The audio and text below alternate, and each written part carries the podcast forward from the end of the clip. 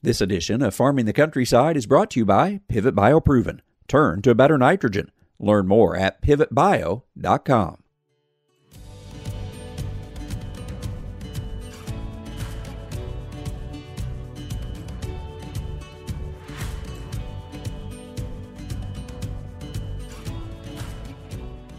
Welcome to Farming the Countryside. I'm Andrew McCrea. Rex Broad is our guest, and we talk about interest rates, marketing, estate concerns, and short and long term planning. What should be on our minds to do and not do. Learn from Rex's four decades in the ag lending market to see what has worked well and what have turned out to be some terrible mistakes for farmers. It's our topic for this week's Farming the Countryside, brought to you by Pivot Bio. Where are prices headed? Can you maintain margins with the high volatility in grain and input markets? There is certainly uncertainty. But in these times, Pivot BioProven 40 is working to provide you a certain source of nitrogen, up to the equivalent of 40 pounds of synthetic nitrogen, in fact, It stays put, whether or not, as Pivot BioProven molecules attach to the roots of the corn plant. And in a time in which margins can be tight and more sustainable farming methods are more than a buzzword, it's time to look at Pivot Bio. Our field demonstrations show an opportunity for a better ROI and a reduction of synthetic nitrogen. To learn more, just go to pivotbio.com com.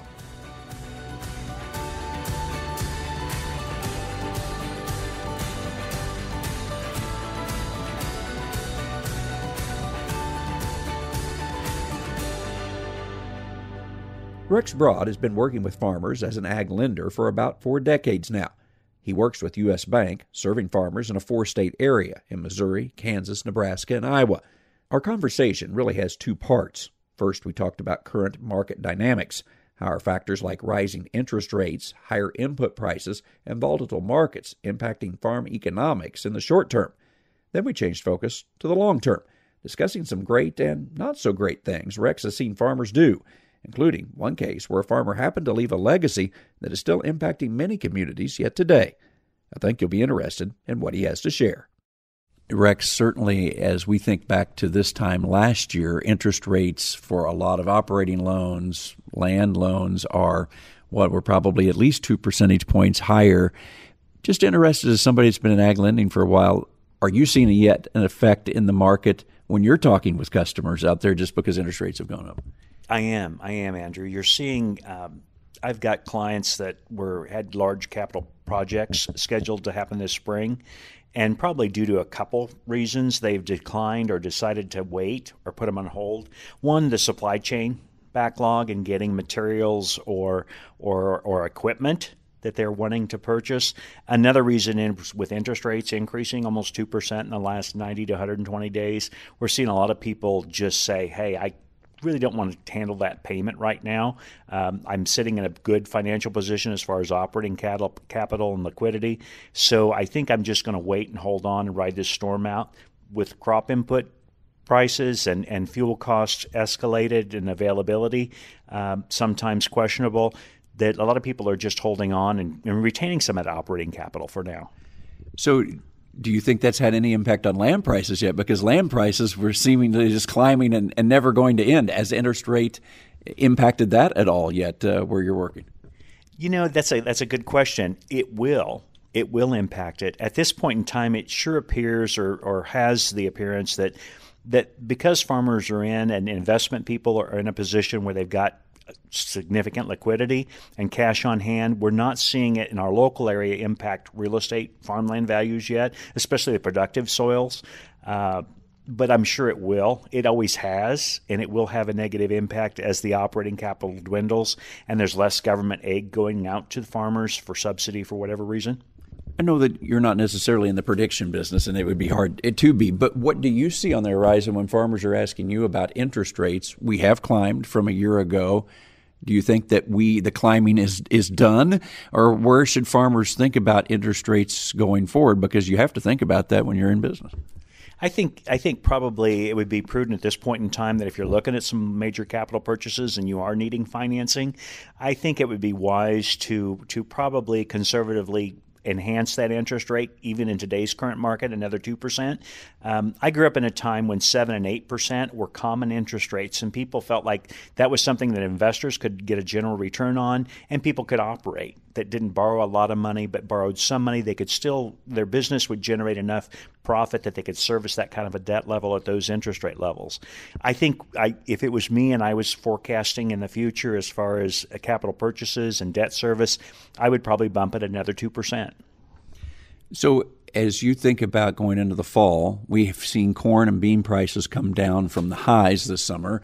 We still have input prices that are, I don't know, we'll say high. Maybe they've come off the highs.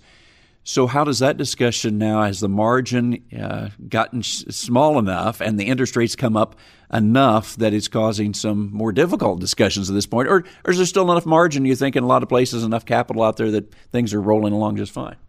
Well, I wouldn't say it's just fine. I mean, all of our producers have experienced the cost, the added cost of crop inputs.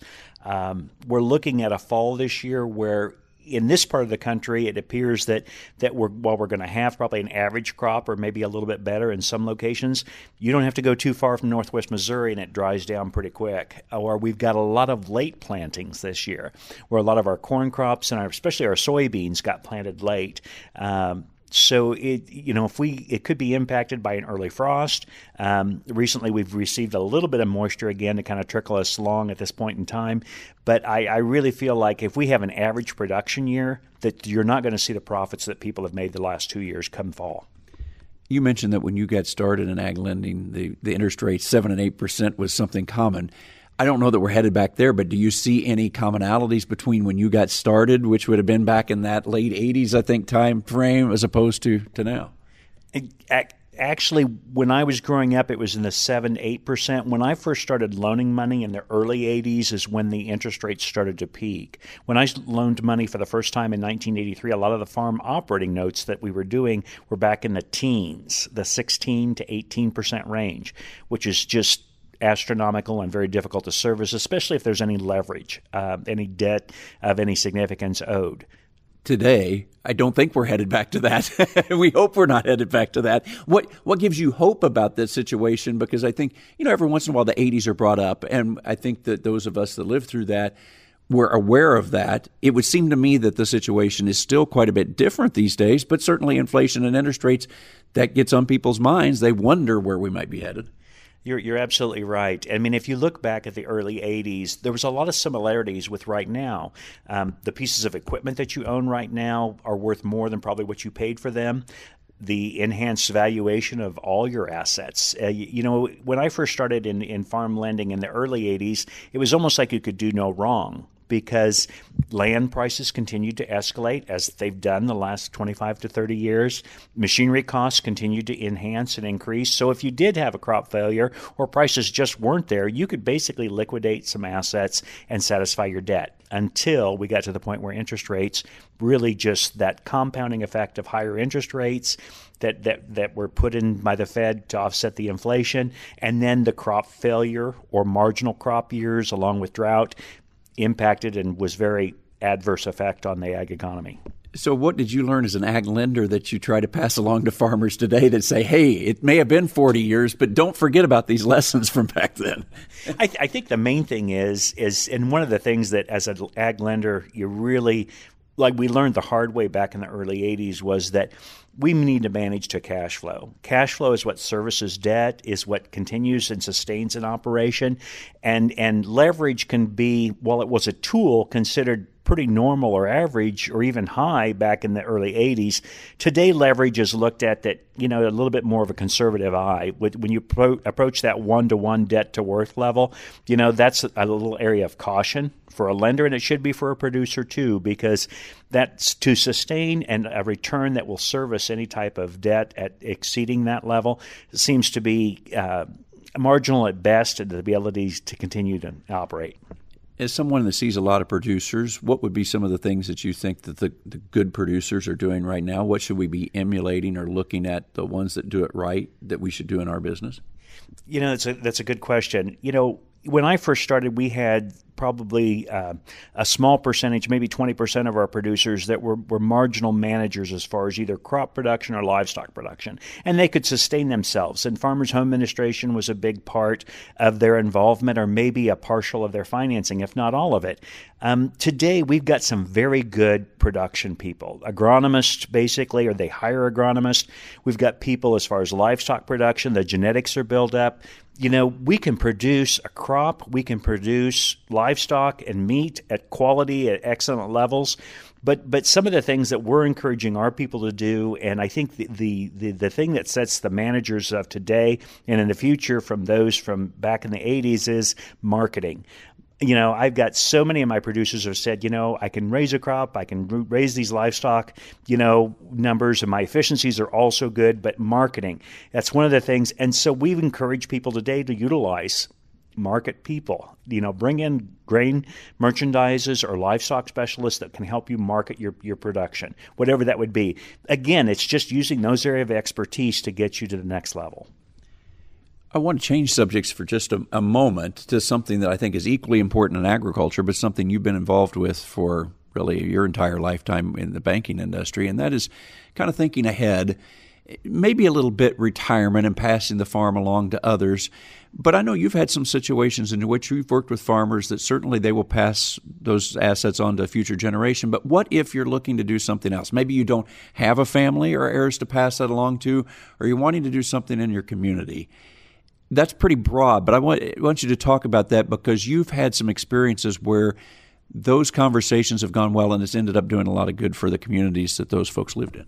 They they have, and and one of the things as I've worked in lending and worked with banking relationships with farmers through the years, and as their asset base grows, and especially if they don't have another generation coming on below them that will continue the farming operation, we talk a lot about what happens to this asset base at the time of my death.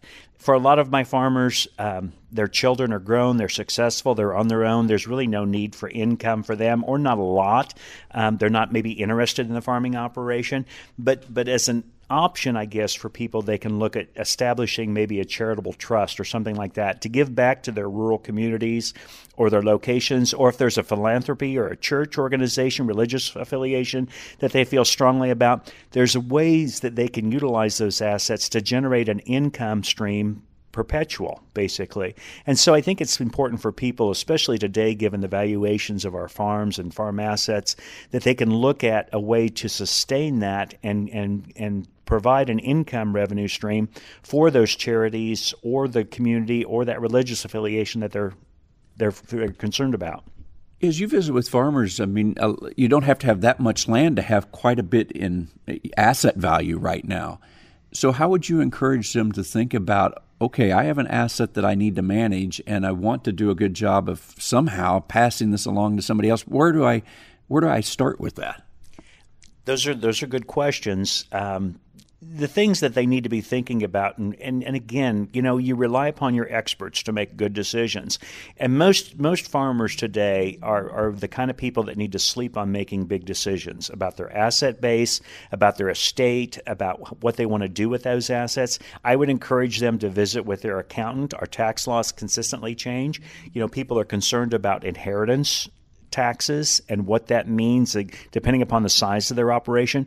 But talk to their their lender, their banker, um, to get the financial advice. You know, so many of our financial institutions, including ours at U.S. Bank, we have wealth management, we have farm management, um, we also have estate planning attorneys on on site, and it doesn't cost anything just to sit down and visit with those folks, just to see once if they can help them with their goals or objectives. Do you think that most of the people that you work with have thought through all of that process enough? I think in farming circles, we're always told, okay, you need to think about estate planning, you need to think about inheritance and tax and so forth. I think we do, but are we doing well with that now? How maybe we've improved over time. I'm interested in what you see. I, I think I think people are thinking about that, especially as they see the asset base, and we've seen regulations in government changed drastically as far as the inheritance taxes, income taxes, and things like that. So I think people are looking at that and trying to make good business decisions for what their wishes and the best way to complement their wishes to sustain that operation or that asset base. Um, because the last thing most most people that have worked their whole life to establish a farming operation that's successful is to have it sold or to see it liquidated in order to pay taxes one of the things that I think gives you a lot of joy is being able to see assets do good, not only in a farm family, but also in, in a community.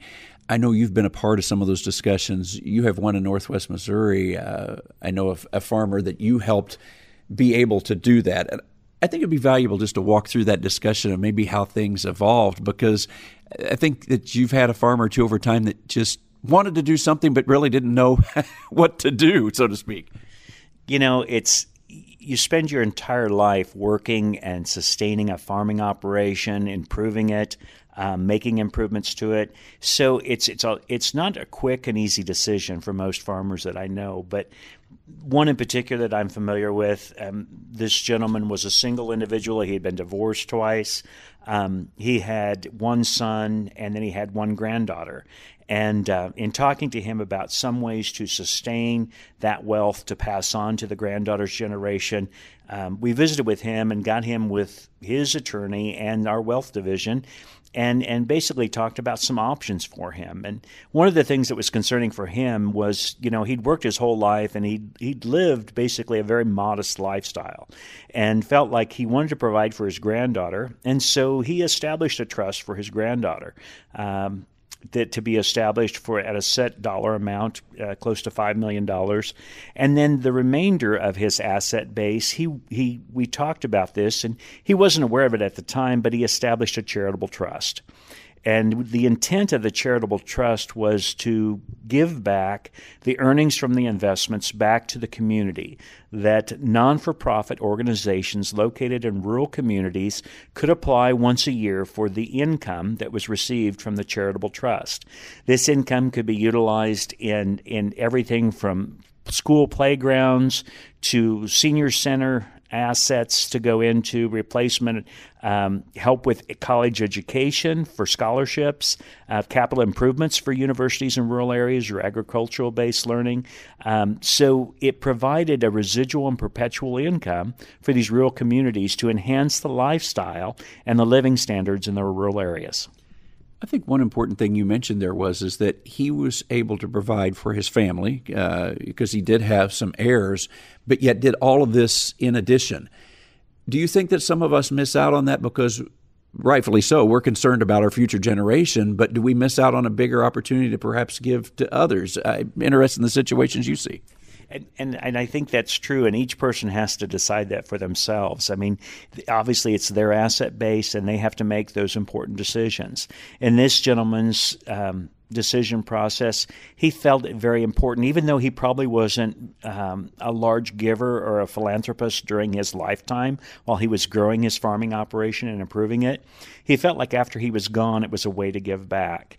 And and I guess the thing that that makes me so happy is that that we were a part of helping him set up something that's brought so much joy to our rural communities now and to see that that that he really can give back to the rural communities and enhance their lifestyle for future generations. Do you see have laws changed to make it better for perhaps somebody wanting to do that to go ahead and sell land and then have an asset and we give from that or are people holding on to the land and then they're renting that out. Is there one to to do over the other, or are people doing it both ways these days? You know, back when back when this particular trust was established, the recommendation through the financial advisors was to diversify, and that's still a very common recommendation from investment managers because obviously the more diversified you are, the less risk you have in sustaining that asset base. Um, one of the things we're seeing today more so, and when I talk to people about establishing um, an estate, is that they want to retain that real estate ownership, especially farmland. If it's if it's valuable to them, they can establish that in their trust document that says that the manager, the farm manager, the the wealth division that's managing and taking care of the assets, they can retain that farmland in perpetuity. What happens when people don't have those discussions? Uh, I'm sure you see some where you probably say, boy, I wish something would have been done differently, or we would have had some conversations that this would have turned out differently? You know, Andrew, I was at a farm sale here. It's probably been five, seven years ago.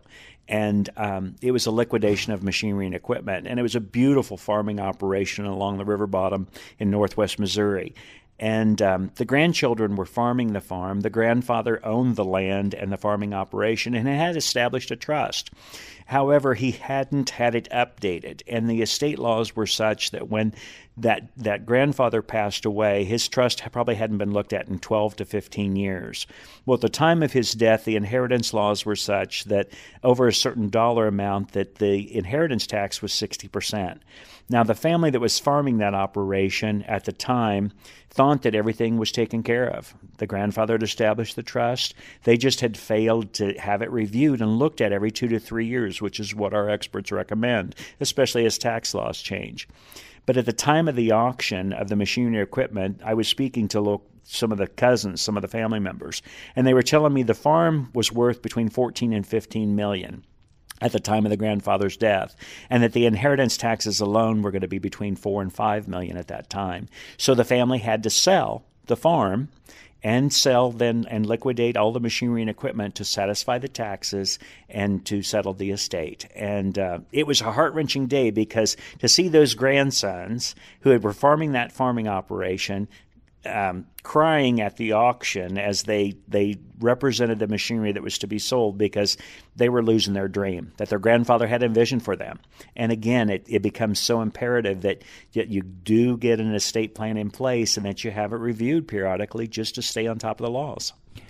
So, depending on where I'm at in that process, maybe I haven't started at all, maybe I have quite a bit. Any suggestions that you give uh, for folks wherever they may be in that process? Because certainly you want to avoid situations like what you just mentioned there. Absolutely. I think I think the first and foremost is what am I going to do with my assets?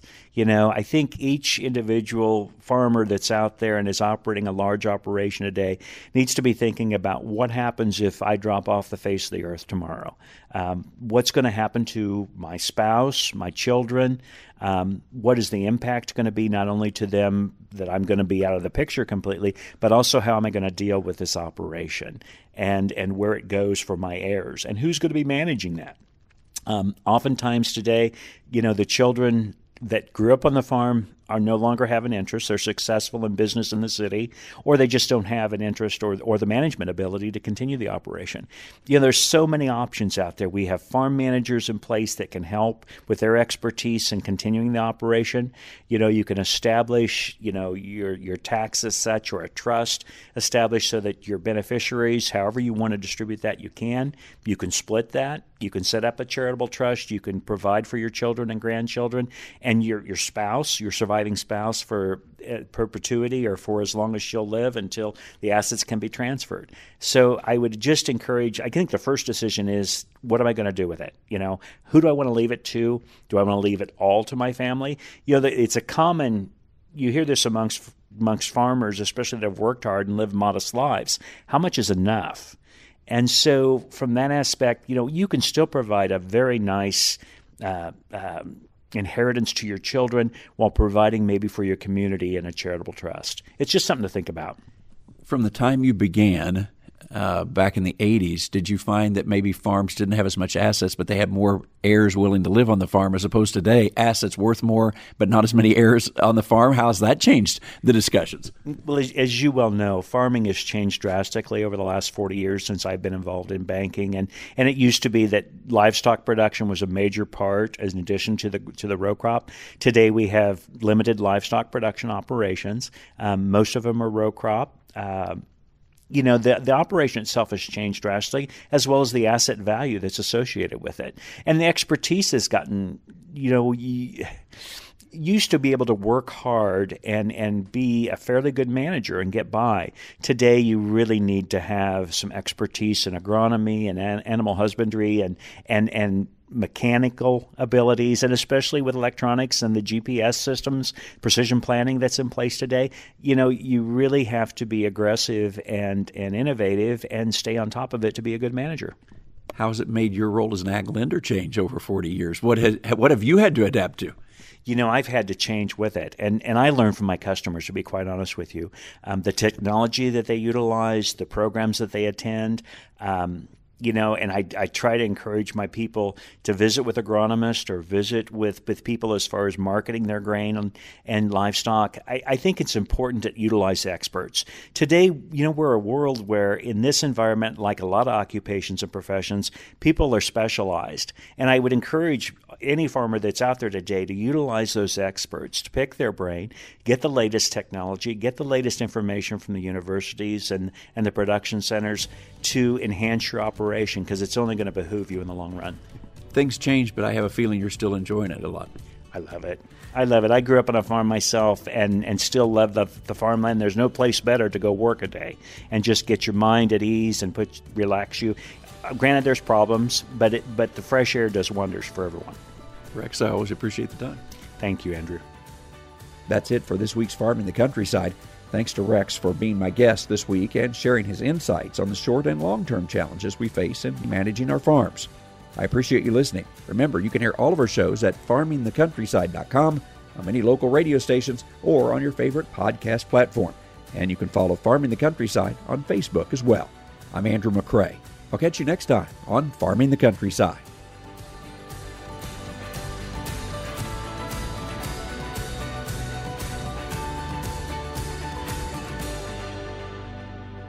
This edition of Farming the Countryside has been brought to you by Pivot Bio Proven. Turn to a better nitrogen. Learn more at pivotbio.com.